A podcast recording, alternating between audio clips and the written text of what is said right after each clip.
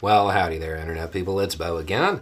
So, today we are going to talk a little bit more about Trump's case and it being in Florida, and we are going to clear up two misconceptions that occurred and started to take hold just as soon as the news broke. Um, the fact that he is facing this case in Florida ha- has led to this. Okay, so the first thing this is still a federal case. This is not a Florida case. It's a federal case occurring in the Southern District of Florida. It's still a federal judge, federal prosecutors, all of that. The governor of Florida has no sway over this case. The governor of Florida cannot pardon in, in relationship to this case. Um, that's that's starting to take hold. There's already confusion about that. It was not referred to the state. It's still a federal case. Uh, the other thing is people saying, well, it should have been done in D.C. because D.C. ran a 100% conviction rate on the January 6th case. So they're obviously better. Okay. The Southern District of Florida runs on average somewhere mid to high 90s conviction rates year after year after year. And this is on all kinds of cases, not just ones that are on video.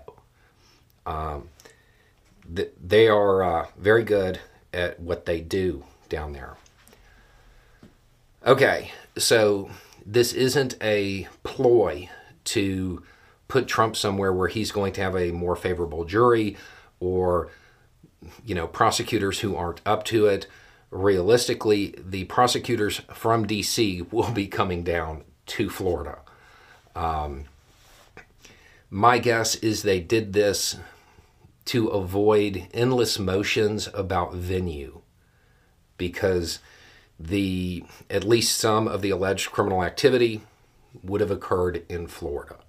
So they're they're trying to remove a delay tactic is my read on this. Um, there are already a whole bunch of lists of charges and what's going to be in the indictment. Here's the thing if you notice, the lists aren't all the same. There's a lot of speculation going on right now. We'll find out on Tuesday. I, I wouldn't put a whole lot of stock in what you're hearing right now. Yes, it's almost certain that willful retention will be one of the charges. Obstruction will be one of the charges. These things are, it's, it is, you're, you're safe in assuming that. Um, the other thing that's worth noting is that most of the lists include a, a conspiracy. What that means is that Trump's not the only person who is going to be uh, going through the the the criminal justice system. Uh, a conspiracy requires more than one person. Odds are there will be some form of conspiracy charge.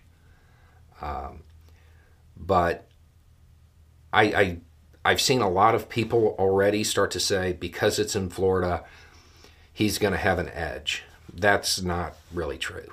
Um, it, it's a uh, it's a misconception.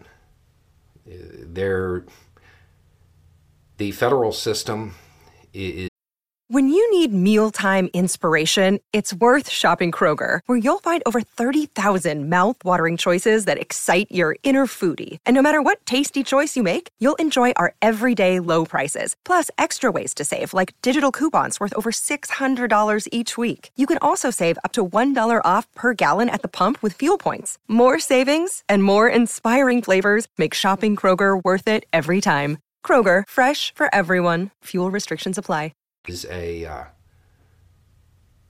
it, it's a beast. It's a beast, and it occurring in the Southern District does not give him any substantial edge, if any at all. So I wouldn't worry about that. I wouldn't go ahead and start, you know, casting a bunch of doom and gloom.